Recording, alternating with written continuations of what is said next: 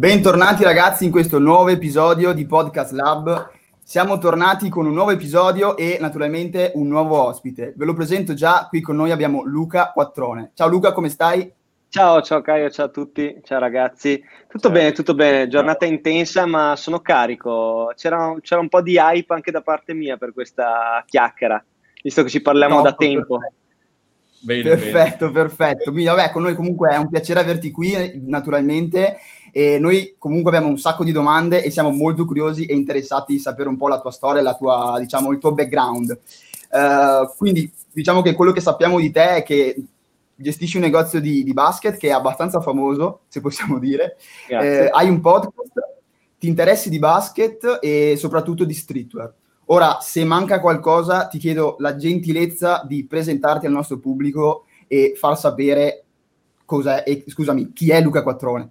Ok, beh intanto grazie, a parte gli scherzi e battute, grazie per avermi invitato a fare queste chiacchiere insieme, complimenti per quello che fate e per la voglia che ci mettete.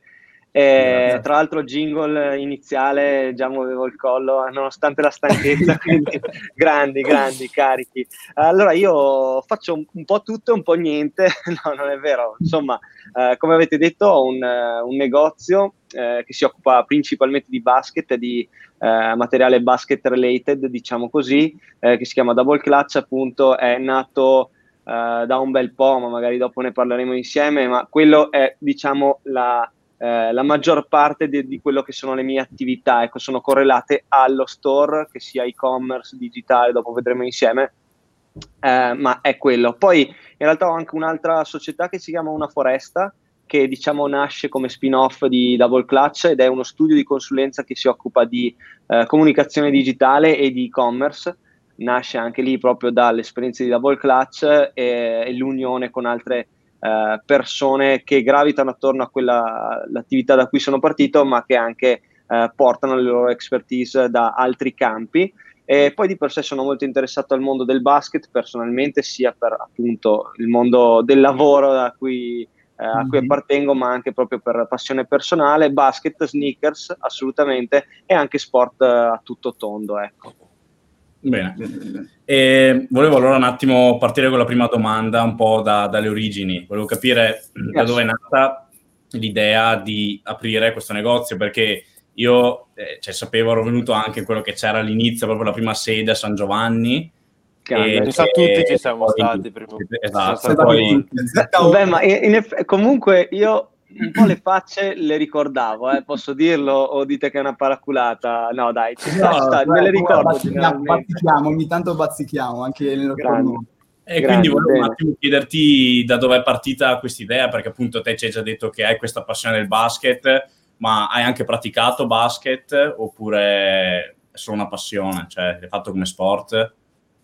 Certo, eh, intanto fermatevi, fermatemi in caso se parlo troppo perché sappiate che sono veramente logoroico, se, se, seguite un po' quello che facciamo lo sapete, parlo un botto, quindi in caso mi fermate voi, prendete il tempo e entrate.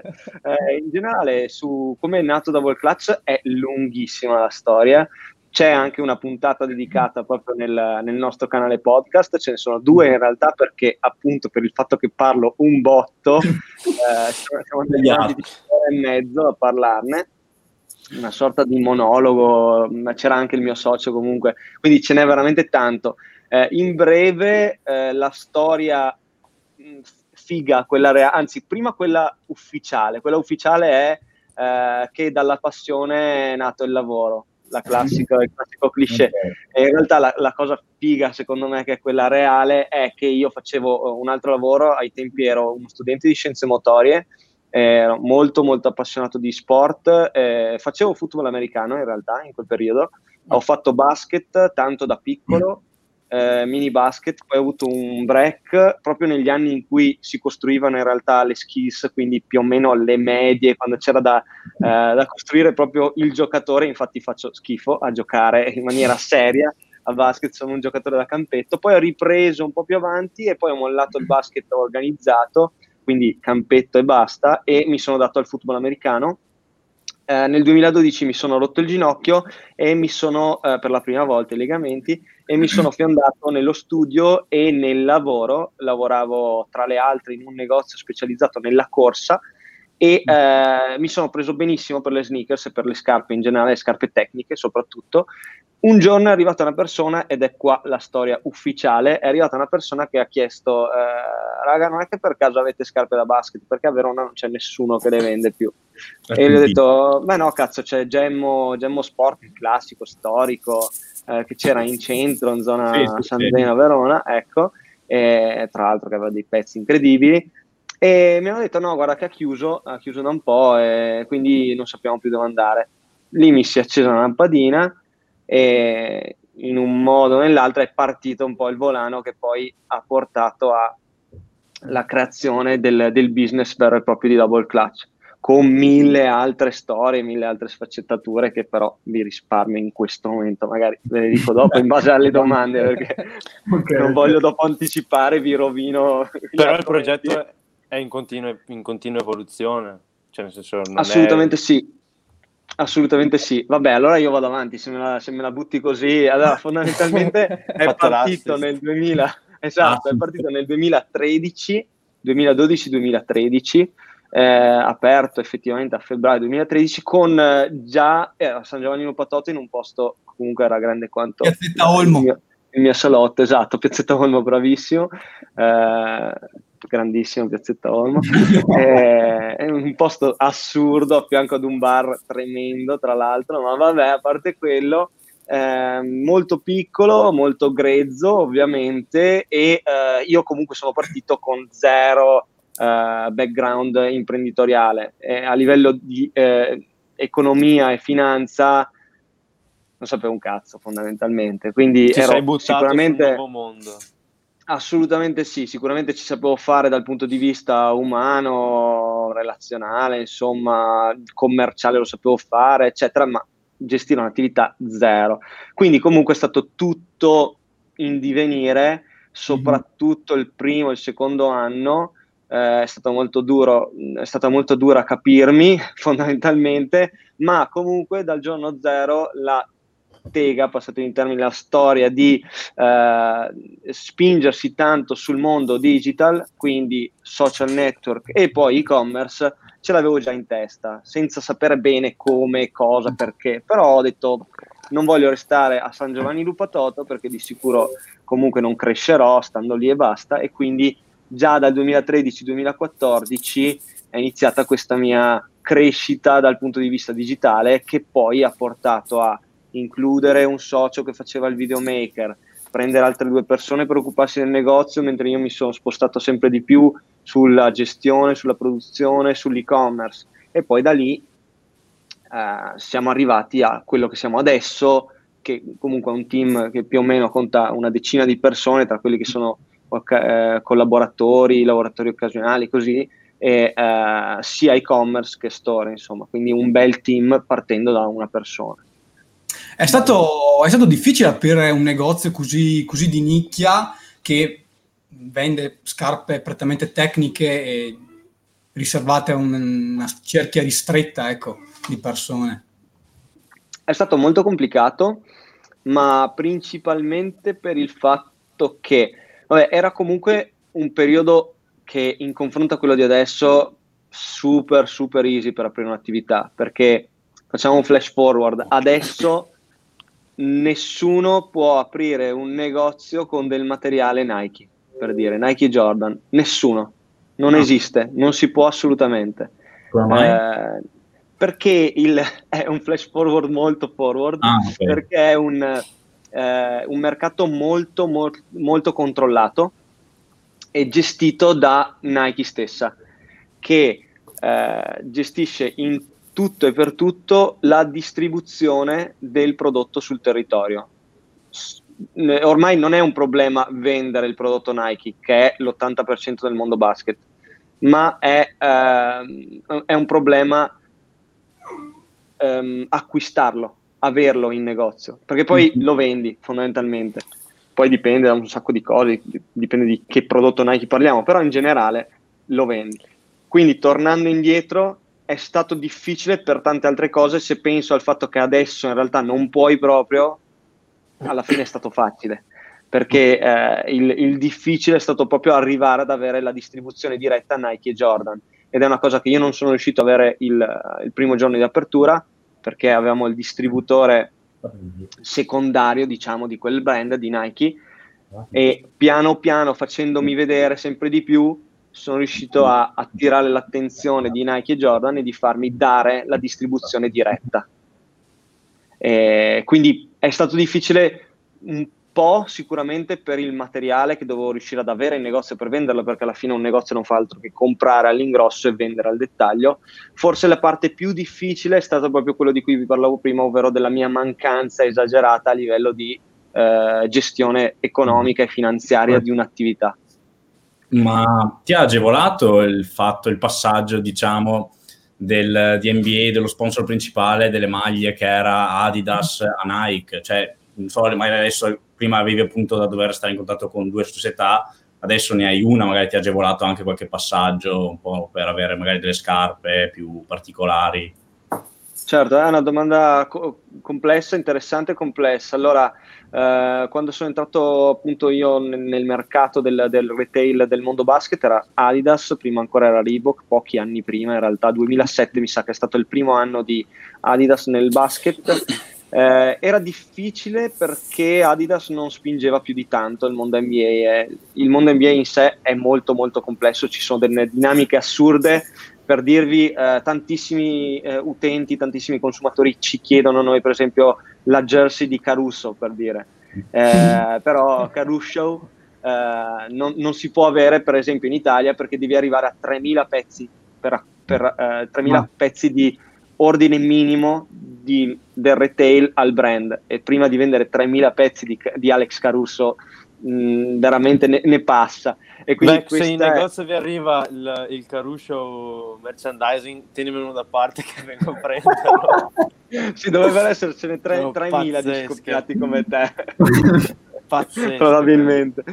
E quindi questo per dirvi che il mondo NBA è molto complesso. Adidas faceva un po' schifio nel mondo NBA, eh, faceva molto casino, non riusciva a spingere molto. Nel 2017 è entrata Nike, e noi eravamo molto molto contenti, in sé comunque è andata meglio di sicuro, eh, non è stata così una figata atomica come pensavamo noi, nel senso che per il consumatore finale, per l'appassionato e eh, non solo il giocatore, il mondo NBA è fantastico, è una figata, i giocatori, le squadre, sempre jersey diverse, ma le dinamiche che poi ci sono nel mondo retail sono molto più complesse e uh, per esempio, per farvi uh, un esempio che possa farvi capire anche senza entrare in troppi, te- troppi tecnicismi, uh, il ma- materiale NBA non può mai essere restituito al brand. A volte, per certe, per in certi casi, Uh, quando tu acquisti un sacco di pezzi, di prodotti, se c'è un problema lo puoi restituire. Non sto parlando solo di problemi di difetti, ma anche se magari quella scarpa lì non è stata assolutamente venduta, non è piaciuta, cose così. Eh, puoi, puoi avere dei deal, diciamo, interni. Con l'NBA, per esempio, se un giocatore cambia squadra, te, te la devi tenere quella jersey lì. E in annate in cui i giocatori di punta magari eh, tutti sono free agent, tu devi pensarci sei mesi prima e devi Vabbè. prevedere che tipo di contratto potranno avere perché poi se no ti ritrovi 30, 40, 100, 150 pezzi di jersey Quindi che non state prendendo vedere. magliette di Giannis immagino eh tipo adesso vedremo vedremo come andrà ma l'anno prossimo, do... l'anno prossimo sì. infatti una, delle do...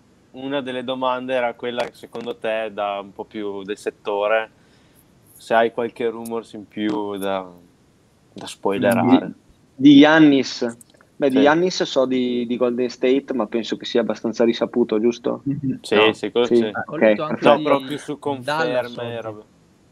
No, conferme purtroppo non ne ho. Eh, anche perché con questa, di, questo discorso delle mancanze di eh, eventi eh, mm-hmm. non ho avuto possibilità di entrare in contatto con quelle persone che magari sono molto molto più vicine eh, a questo mondo che per esempio alcuni dei, dei, miei contatti, tra virgolette, magari erano nella bolla, sì. eh, personaggi dell'NBPA e così, ma ovviamente che conosco così e ogni tanto in qualche conversazione può spuntare fuori qualcosa, però non ho, non ho avuto tante occasioni di parlarne, ecco, quindi non mi viene in mente nulla. Tra l'altro, a proposito di eventi che hai appena detto, tu avevi sì. messo un post su Instagram e, e, tra l'altro ripubblicato sulle storie dopo l'amazing play di Jamal Murray. Sì. Che avevi fatto il, un evento con Adidas. Esatto. C'era lui. Era Tanta fighissimo. roba. Tanta roba. Poi Jamal quest'anno è venuto fuori un giocatore pazzesco con delle figate assurde, delle performance veramente da panico. Eh, l'anno scorso è stato quando c'è stato l'evento di, di Adidas, sì, l'anno scorso per le Donny Issue One a Milano. Mm-hmm. E mi ricordo bene che quando siamo andati abbiamo detto, ci hanno avvisato che c'era Jamal Murray, io ho detto, beh, tranqui, vabbè, non è che sia... Anzi, ma mi sa che addirittura il mio socio mi fa, ma, ma chi è? Ma è quello di Denver, tipo così, capito? Quindi Uh, vederlo poi fare questa escalation e ricacciare fuori quella foto è stata una figata. Mi sono sentito un, un grande, cioè, mi sono dato la pacca sulla spalla da solo. Eh, grande, Grazie tu hai visto Jamal. Esatto, ma tra l'altro lui è stra simpatico quando l'ho, l'ho, conosciuto lì a Milano. C'è stata anche occasione di fare anche due frasi, eh, per carità, però è stato, è stato piacevole. Super, Mi ricollego anche velocemente la domanda che ti ha fatto Amedeo, quella del discorso Nike la possibilità di avere magari scarpe più facilmente o comunque attrezzatura. Penso che questo sia il periodo, nella prima volta a memoria io nella storia dello sport americano in cui i quattro sport uh, principali sono tutti controllati da Nike perché sia football che MLB da quest'anno, NBA mi sembra anche l'hockey, hanno tutti Nike come sponsor tecnico.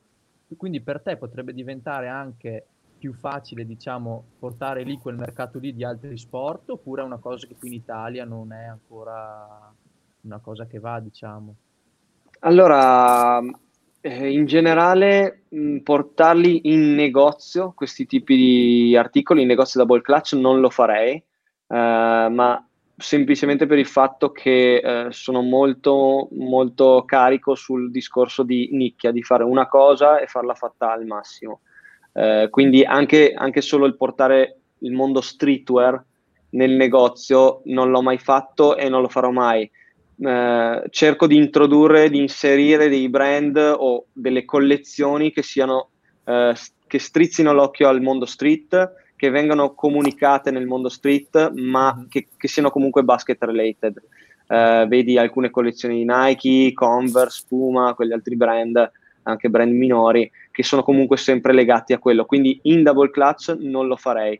Eh, ovvio che se parliamo del, del discorso di Nike, Uh, è, vera, cioè, è, ovviamente un, un, colosso che secondo me nel 2020 a livello di uh, brand awareness, quindi di percezione del brand a livello mondiale su tutti i livelli è a dei massimi eh, storici, oserei dire, cioè un, domina in maniera folle. Basti pensare che solo nel basket, vi dicevo prima, Nike e Jordan Brand hanno circa l'80% della quota di mercato, vuol dire che se prendi 10 persone eh, che giocano a basket e gli chiedi voi che scarpe usate? O usano Nike o usano Jordan, 8 su 10, che è una follia.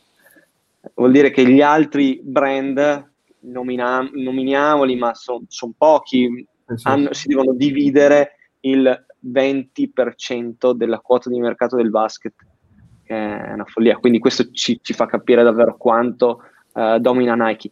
Nel 2020 anche Nike se la sta vedendo male, eh, perché è un anno molto uh, strano, però di sicuro meno male di altri.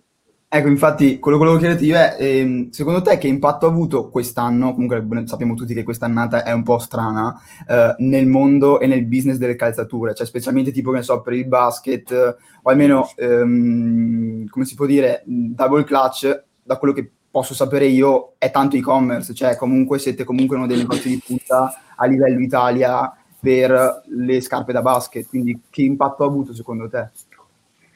Uh, certo, noi sì, come Double Clutch, per, per fortuna, ma, ma, non fortuna, per il lavoro in realtà che abbiamo fatto in questi anni, uh, siamo molto più e-commerce che negozio fisico. In realtà adesso la percentuale del fatturato va tra il 60 e l'80% di e-commerce rispetto al fisico che va dal, dal 20 al 40, ecco. E, ehm, quindi per noi è stato sicuramente impattante, come per tutti, perché alla fine in generale l'economia è rallentata, barra si è fermata, per noi sicuramente meno.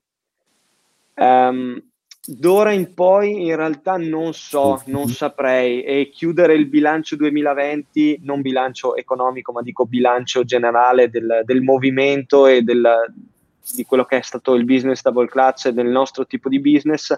Non saprei dirlo ancora adesso perché i mesi di ottobre, novembre, dicembre sono veramente importanti. Eh, perché comunque in uh, ottobre forse un pelino meno, eh, magari quest'anno un po' di più, visto che adesso c'è stata la comunicazione ufficiale che partono eh, e che restano aperti i campionati. Mm-hmm. Eh, ma novembre con quello che è il periodo del Black Friday e dicembre con quello che è il Natale, che a livello commerciale è importantissimo, lì, si, lì ci giocheremo tutto. Il basket in sé resta comunque molto legato a noi, al nostro mondo. Sicuramente come Double Clutch abbiamo tanto anche di sneakers, di figaggini, eh, Jordan 1, le raffle, ma alla fine il grosso del nostro mercato è quello che riguarda il basket. Se non si muove il basket, non, eh, non, non va avanti double clutch, non cresce, non, non, è a regime, diciamo così. Invece eh, su, sulle, sulle, sneakers, no? Eh, voi, voi mh, quando vi arrivano le sneakers, ad esempio, io l'ultima volta che ho visto, perché ci ho provato, non lo nego, ho provato ad acquistare le, le Jordan, quelle uh, in collaborazione con Off-White. Impossibili, cioè sul... sul eh, Improponibili sono improponibili, ma mh, com'è che funziona ad esempio questo tipo di collaborazioni? Perché so che comunque Nike è molto restrittiva, cioè prima di inviare eh, delle certo tip- mh, certe tipologie di scarpa eh, devi essere comunque, non so, in una classifica o com'è che funziona? È abbastanza semplice, ehm, ovvero Nike, allora la politica generale di Nike è quella di ridurre sempre di più i, eh, i brand, le, le, etichette fondamentalmente che distribuiscono il loro prodotto. Quella è l'idea generale, quella che è alla base di tutto quello di cui parliamo parleremo.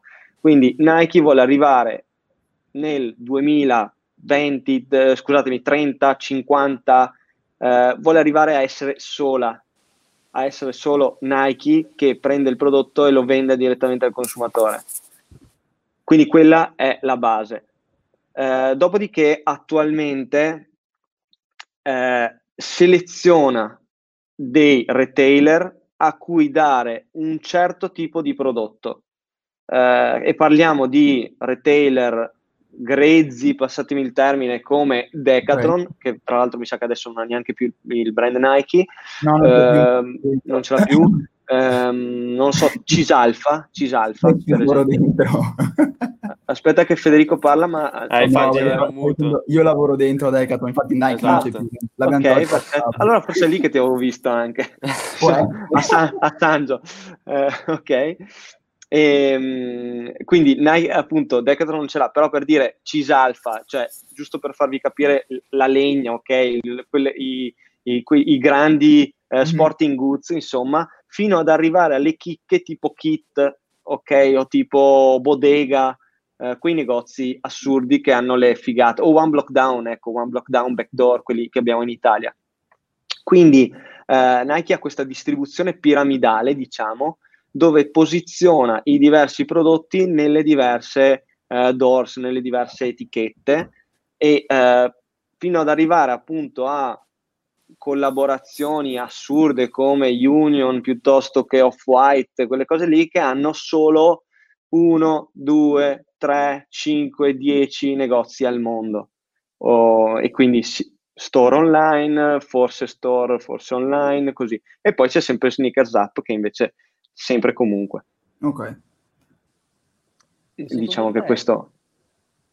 comunque Dimmi. c'è un brand che, in, nonostante ci sia appunto quasi questo monopolio, diciamo, di, di, Nike, secondo te c'è qualche altro brand che soprattutto in quest'anno, negli ultimi anni, sta trovando un suo spazio? A me, me ne viene in mente qualcuno così, dando un'occhiata anche a tutti i vari contratti che fanno con i rookie, soprattutto quelli di, di alcuni brand, diciamo. Ma secondo te qual è uno che sta spiccando in questo momento? Allora, se parliamo di mondo basket, quindi solo basket, per fortuna nell'ultimo anno, negli ultimi due anni, sono ritornati alti dei brand eh, che magari avevano completamente abbandonato il mondo basket o avevano perso sempre di più la voglia di emergere. Eh, il mio preferito, diciamo, su tutti è Puma Oops, Puma Basketball è, è il, il, brand che oggi, se non sbaglio, è venuta fuori la notizia ufficiale che hanno firmato la Melo. E eh, quella, quella era una cosa che sapevo da un po', effettivamente, ma l'avevo anche detto nelle mie storie tempo fa. Perché, vabbè, Quindi puoi dirci altri spoiler. Uh, beh, vi posso dire che, uh, come spoiler, che uh, Luca Doncic avrà la sua player exclusive di Jordan 35 Low l'anno prossimo. Questa potrebbe essere una bella chicca da sfoggiarvi, no? I, da fare i fighi. eh, domani, domani a scuola me la tiro da tu, me la tiro domani. no, esatto, tra i nerd. Va bene, devi dire, dire il podcast. Esatto, vai, nel podcast lab, eh, tutti quelli che ascoltano questo e ci, e ci guarderanno e ci guardano. E, ehm, quindi tra tutti mi viene in mente Puma, è quello che personalmente anche mi ha preso un po' di più, perché secondo me si stanno azzeccando in tutto e per tutto. Poi sicuramente Adidas ne ha cannate un sacco, quindi ne ha, ne ha cannate veramente un sacco, aveva delle, delle, possibilità incredibili negli ultimi anni, continua a sbagliare, non tanto a livello di prodotto, ma quanto a livello di brand, quindi di marketing, perché hanno dei casini interni loro, cose assurde. Eh, poi sicuramente New Balance è tornato alto, eh, tornato perché comunque c'è sempre stato nel basket e, e, se lo merita, nel senso che è un brand figo. E quindi adesso con le Kawaii che escono a dicembre qua in Europa in Italia ce l'avremo anche noi, tanta roba, secondo me sono fighe come scarpe, sono, sono valide. E poi c'è uh, Converse che è comunque un altro brand che spacca, sta facendo delle figate assurde, secondo me, poi ha preso dei giocatori spettacolari, ad oggi ce ne ha due, quattro, però due che sono Gigius Alexander e uh, quel matto di Caliubre, spaccano, sono perfetti per il brand. L'unica cosa è che Converse è sempre Nike, esatto. quindi, quindi insomma... Eh, cioè, finire, secondo, secondo me andrà avanti la storia in cui praticamente tra 10, 20, 30 anni tutti i brand saranno in mano a Nike, che li avrà annientati e poi comprati, capito? Quindi adesso visione ah. apocalittica, però insomma Nike si vede che lavora sempre meglio degli altri, cioè alla fine a mm. livello molto alto, quindi a livello di marketing, di eh, di storie che riescono a creare, di asset che riescono ad avere, sono sempre più bravi, non c'è un cazzo da dire. Sì, sì, sì. Cambiando discorso, che me la sono preparata, parlando di, di NBA, cosa, eh, no, beh, questa maglia l'ho presa nell'unica arena che sono stato a vedere una partita, quindi ah, ricordo okay. del Grande. momento. Grande. Eh, cosa ne pensi della, della, situazione passata che ci sarà, della, delle bolle e comunque anche delle finals? Il tocco a ciliegina sulla allora, torta. Allora, secondo me, ma intendi anche per quel discorso del titolo 2020 che non è un vero titolo, queste cose qua? Sì, un eh, po'. Questi, questi discorsi mega. Esatto, esatto. Allora, io sono abbastanza, a parte che non sono così tanto nerd del mondo basket per prendermi male o bene, qualsivoglia per queste cose qua, nel senso, per dire io personalmente non riesco neanche a tifare una squadra.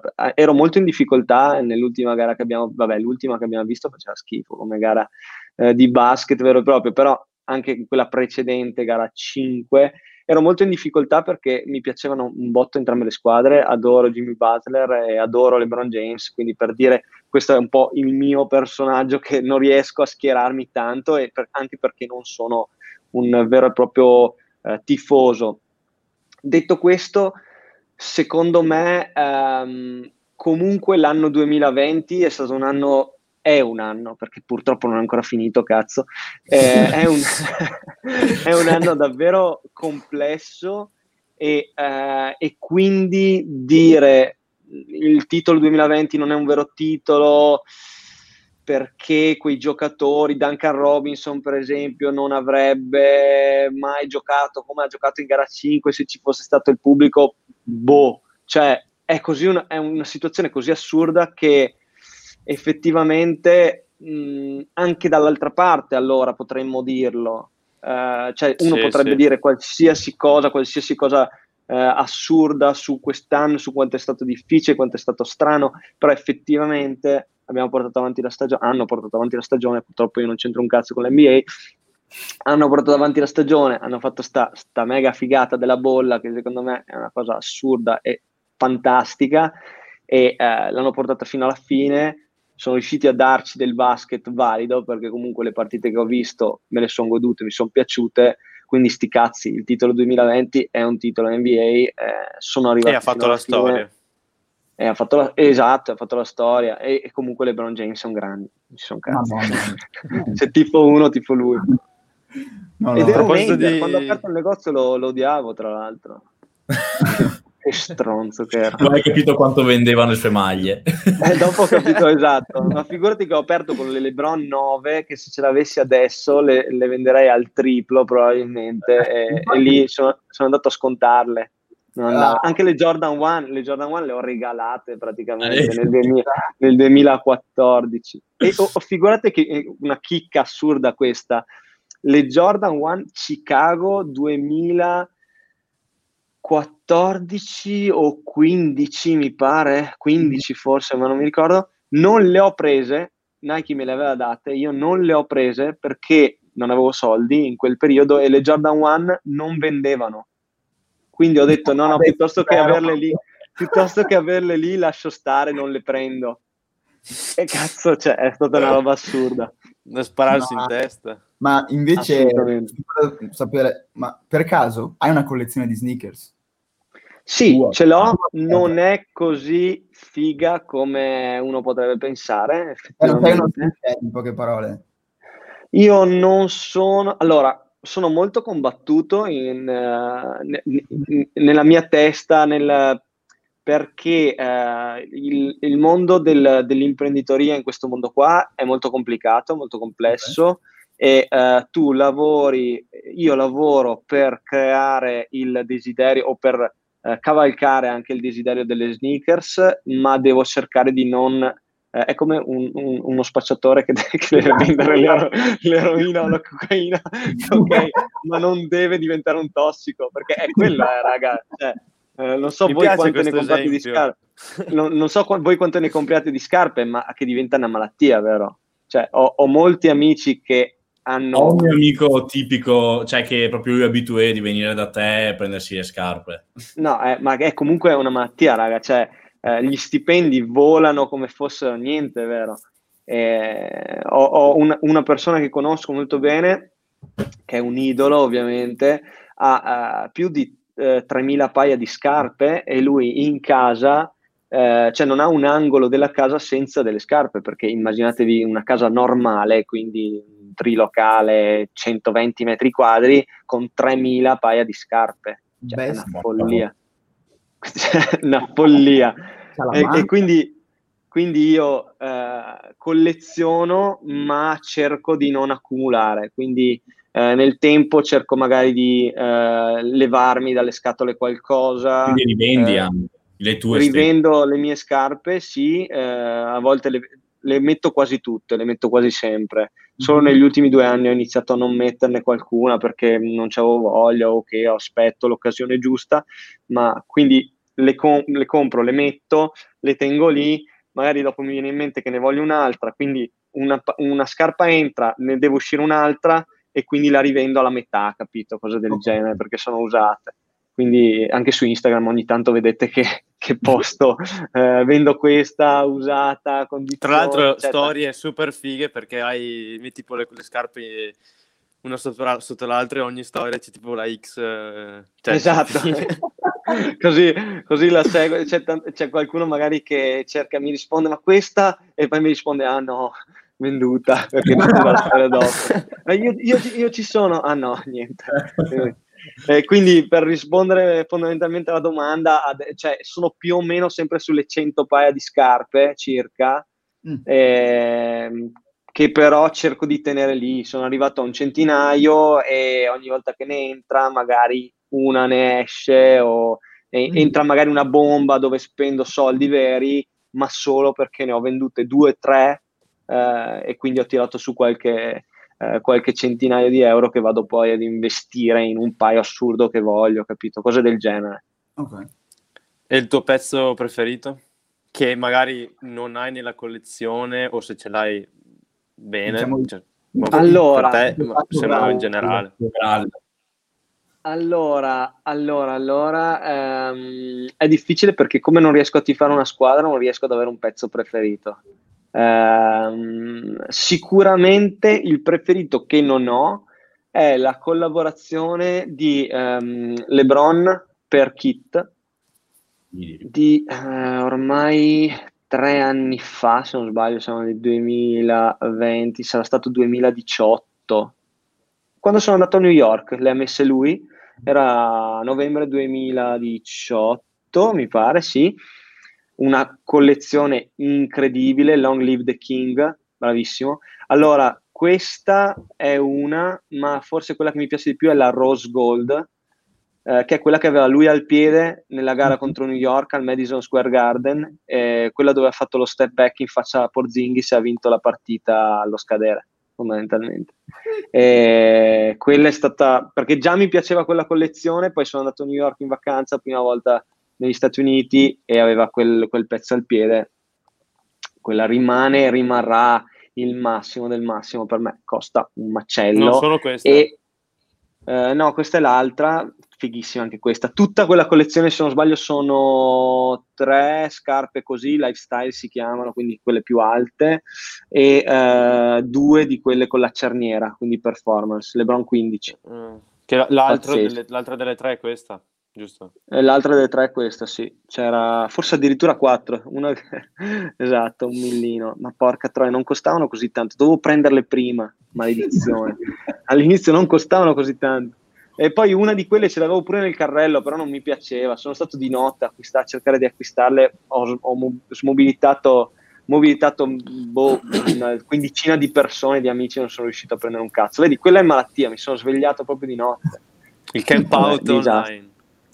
Esatto, poi altri pezzi super film che ho, che mi godo, che me li godo e che sono i miei preferiti, uh, sicuramente la LeBron uh, eh, 11 Low Multicolor, tu che sei l'uomo che adesso cerca, tiramela fuori Federico tu perché se no la vado a prendere, se no la vado a prendere se l'ho lì.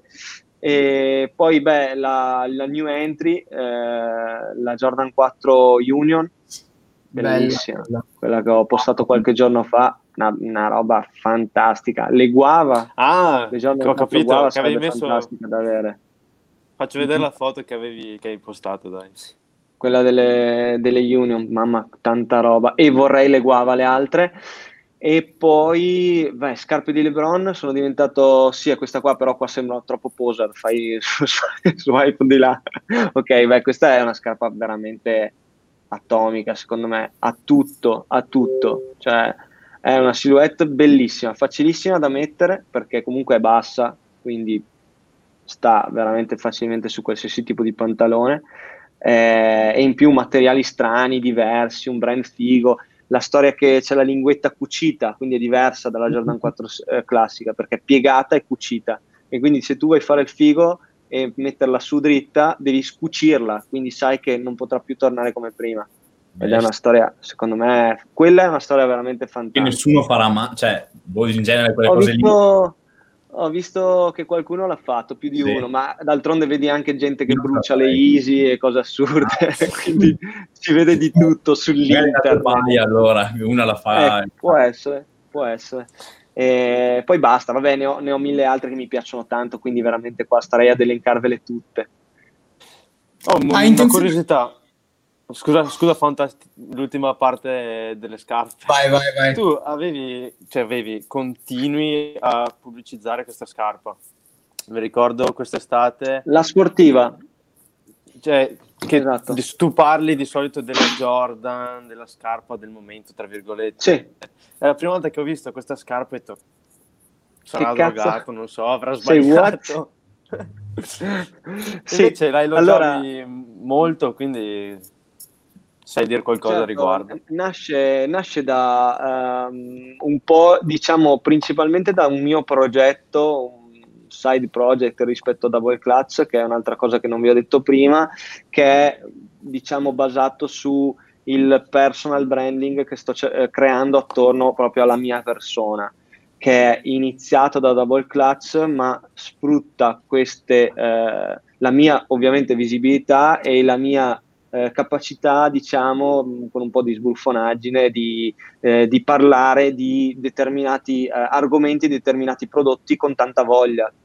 Per tradurre un po' tutto questo sproloquio, mi piace un botto il trail running, quindi la corsa in montagna, è da uh, un annetto buono che mi sono appassionato tantissimo a quel mondo. Mi piace un botto il brand della sportiva, quindi cosa faccio? Sento la sportiva, eh, gli chiedo se hanno voglia di fare qualcosa insieme, eh, gli propongo questa cosa qui e porto a casa e faccio un video, eh, magari c'è una collaborazione di tipo di push, ehm, quindi loro hanno pubblicato il mio video sul loro canale, eh, io in, di contro ho fatto il video, mi sono gasato, l'ho fatto con il mio socio, abbiamo parlato di queste scarpe e fondamentalmente cerco di eh, portare verso il brand la sportiva e verso il mondo del trail running quelle persone che magari sono appassionate al mondo dello sport e quindi seguono me non necessariamente appassionate di trail running ma possono trovare di interesse quella scarpa, quel brand e uh, quel, quel, tipo di calzatura, perché poi, come, come, dico in quei video specifici di Laspo, uh, sono scarpe che indossate fuori per determinati stili, ovviamente, possono dare delle soddisfazioni, cioè sono fighe, alcune scarpe sono davvero molto fighe.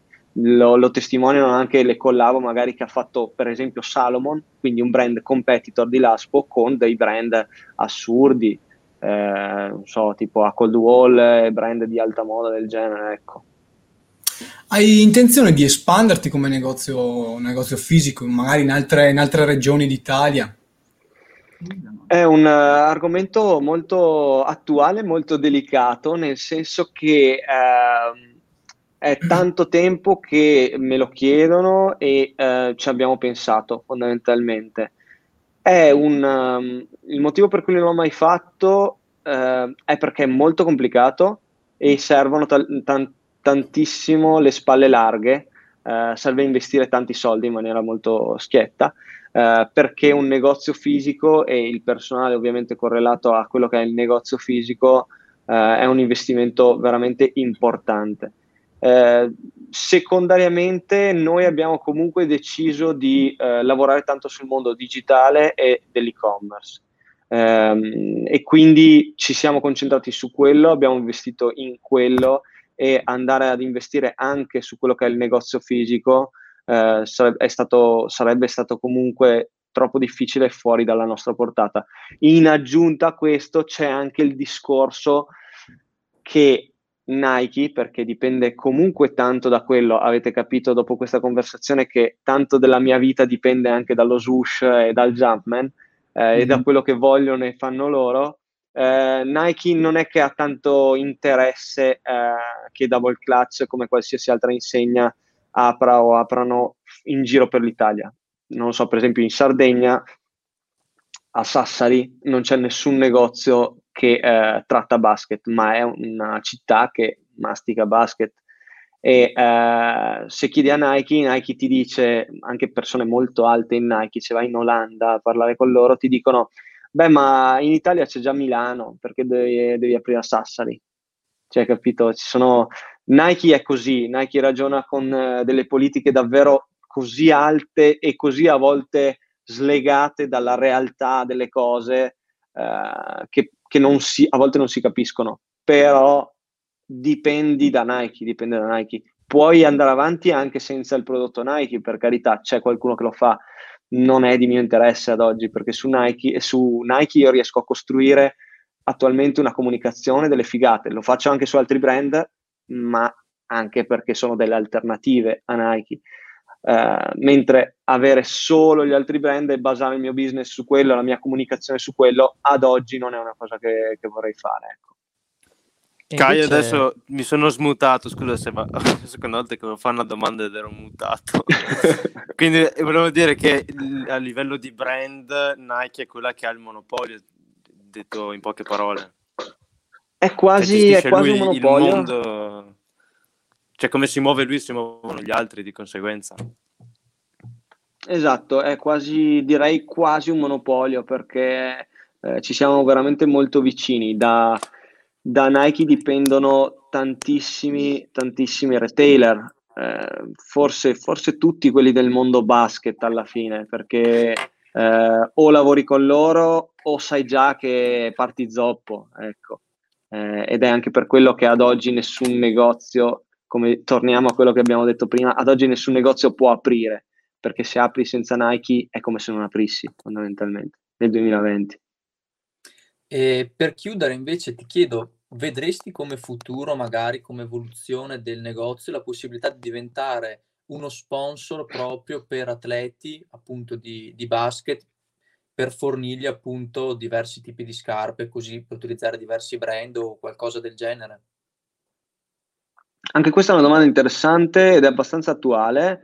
Eh, il eh, reparto in, in, in, gergo si chiama sports marketing, questo, e ehm, è, una, è, un reparto, è una, un, diciamo un distretto comunque molto figo, interessante, stimolante che eh, gli store generalmente, i retailers generalmente non, non riescono a spingere eh, perché non hanno interesse, non riescono a far rientrare, a rientrare dell'investimento.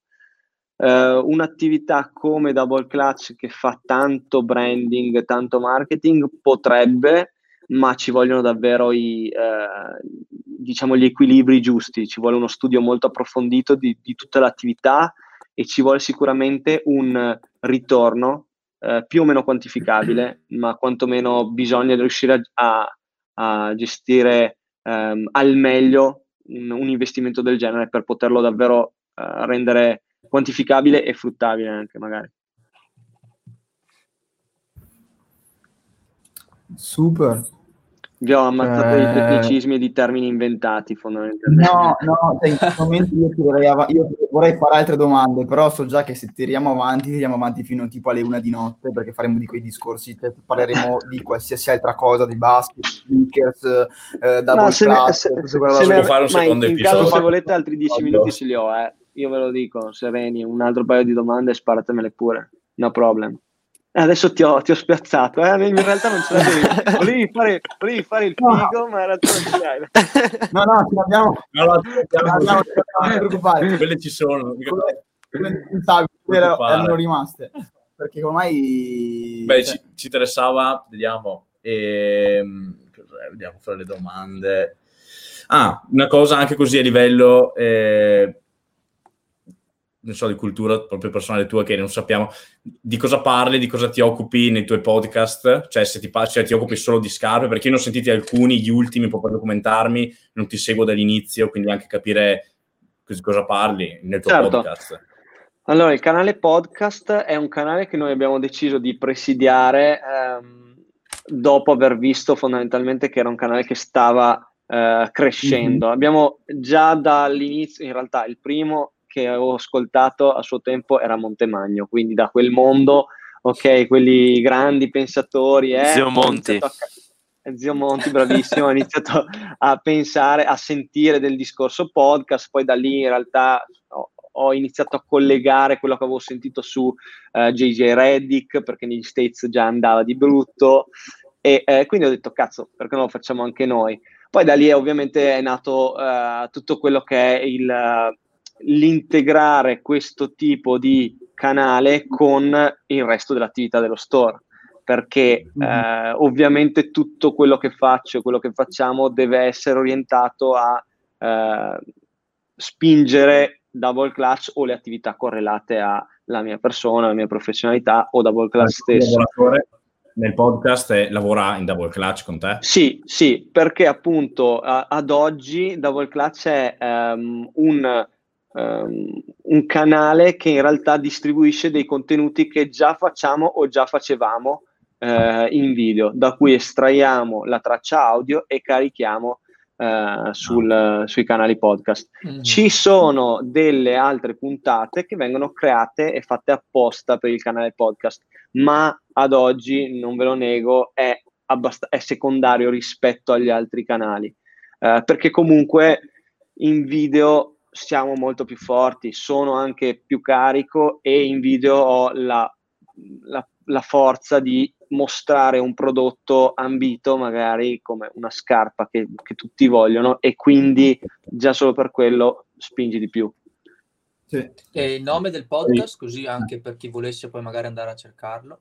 Il podcast è sempre, in realtà io devo cambiare il nome perché vorrei mettere il nome di Double Clutch, ma è nato originariamente con il podcast di Luca Quattrone barra Double Clutch, quindi fondamentalmente okay. lo si trova cercando questo, ecco. E ultima cosa, poi chiudiamo seriamente, più un fun fact, cosa bella. Quando c'è stato Vai. in arena, eh, Buffa e tranquillo, e noi c'eravamo tutti e tipo ti avevamo visto fuori dall'arena con il braccio ingessato che parlavi, non sapevamo se venire a salutarti o che abbiamo preferito girare l'angolo e gli parleremo dopo. grandi, grandi, beh, grazie per avermelo detto. Ma, spe- ma tra l'altro spesso eh, capita che tanti, tanti, tanti, ragazzi, tante persone, insomma, mi vedono così, però non, o, mi, o, mi vedono, io a volte vedo che uno guarda da lontano e si gira, uno sketch del genere, però in realtà nella, nella vita reale, calando, cioè su Instagram sono, uh, Instagram, poi i social network, poi non so se avete visto The Social Dilemma, ultimamente Madonna, su Netflix. Okay. Io, io ho paura a guardarlo, non, cioè, eh, troppo... no, guardalo. Ho iniziato. Guardalo, guardalo, guardatelo. Sono a zero in questo momento perché ho detto per un periodo voglio zero.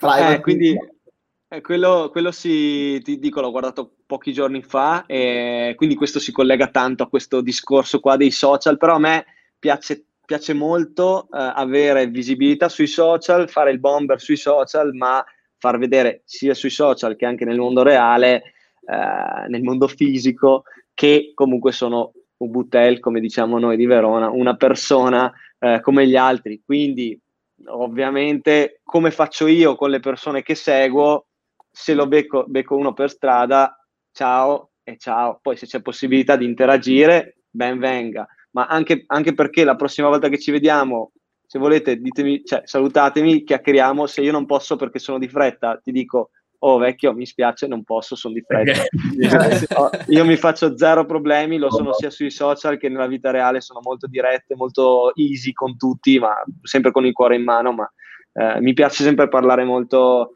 eh, in maniera trasparente ecco Bene. Ma a voi, a voi, è piaciuto, tra l'altro, Tranquillo e Buffa? Cosa mi dite? Adesso cambio io, faccio io l'intervista. Qua tagliamo, parte il tuo podcast. esatto, il podcast di Luca Quattrone, però io non ho una intro così figa come la vostra.